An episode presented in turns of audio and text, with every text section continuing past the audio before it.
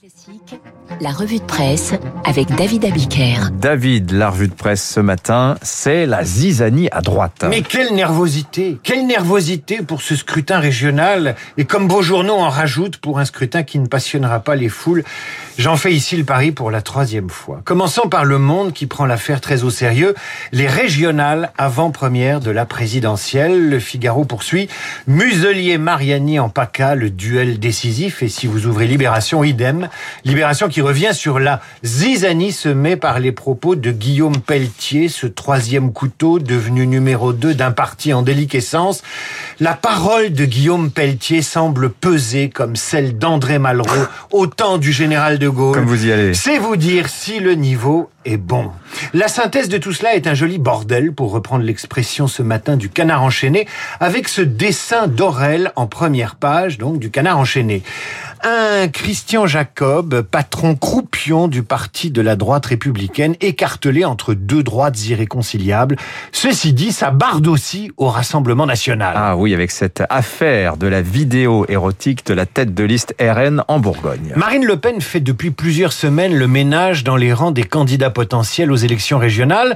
Dehors les racistes, les antisémites et les fachos, au passé trop voyant et trop criant.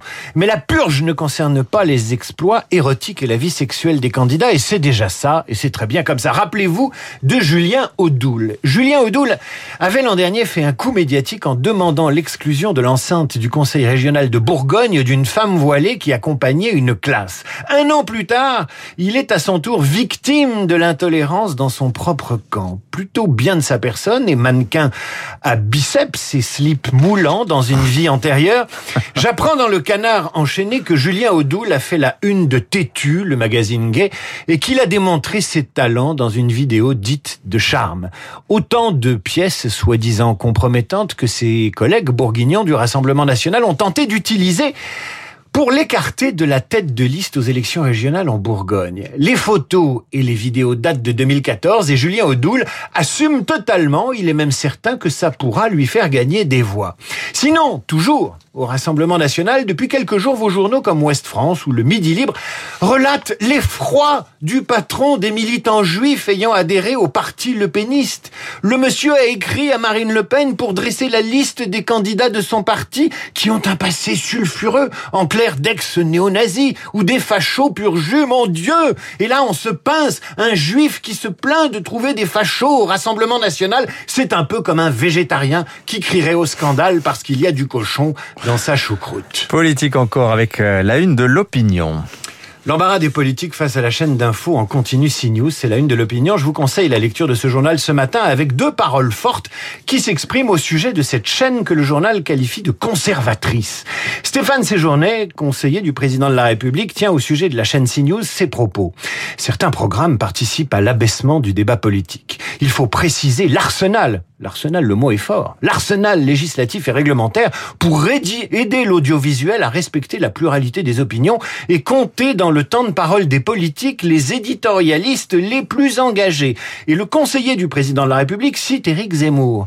Voilà une belle idée et on se demande comment le directeur de la rédaction de la chaîne CNews va distinguer l'éditorialiste un peu engagé de l'éditorialiste modérément engagé, donc furieusement centriste, du chroniqueur extrêmement socialiste. Bref, il y a donc l'avis du conseiller du président de la République et puis il y a l'observation pleine de sagesse de Manuel Valls dans Causeur.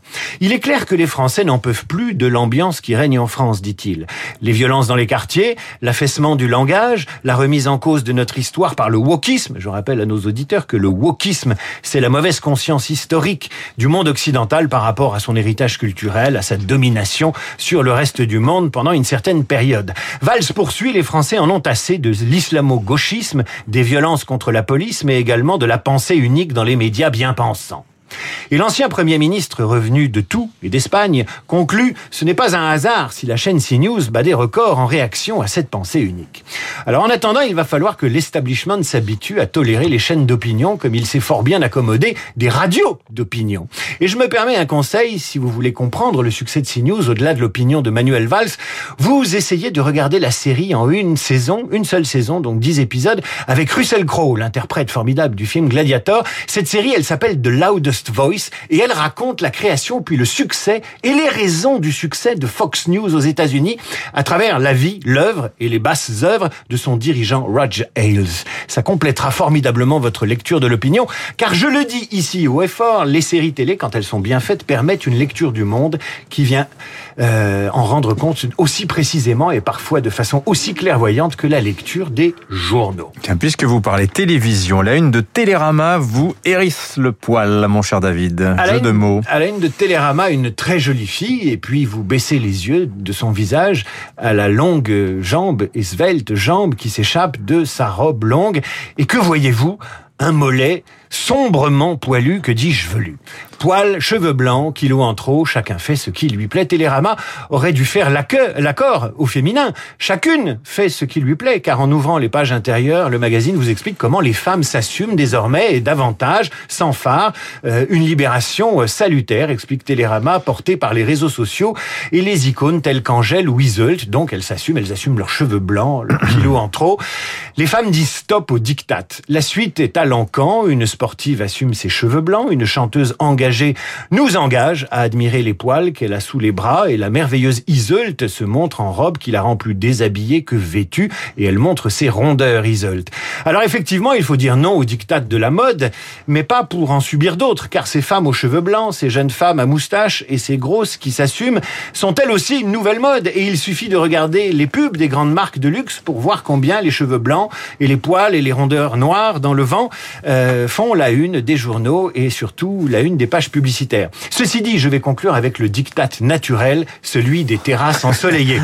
si vous vous promenez dans Paris euh, ou à Bordeaux ou à Lyon ou ailleurs, vous verrez ce que produit le diktat du soleil sur les femmes et aussi les hommes parfois, des jambes totalement épilées, des bermudas assumées, des poitrines émancipées, le soleil qui libère, c'est le meilleur des directeurs artistiques. Excellent, merci David Abiker. Vous avez parlé de politique, vous avez parlé de la droite. Ce sera l'un des thèmes de discussion avec nos deux esprits libres. Ils sont en studio dans un instant avec nous. Bruno Jeudi, rédacteur en chef de Paris Match, et Alexandre Devecchio du Figaro.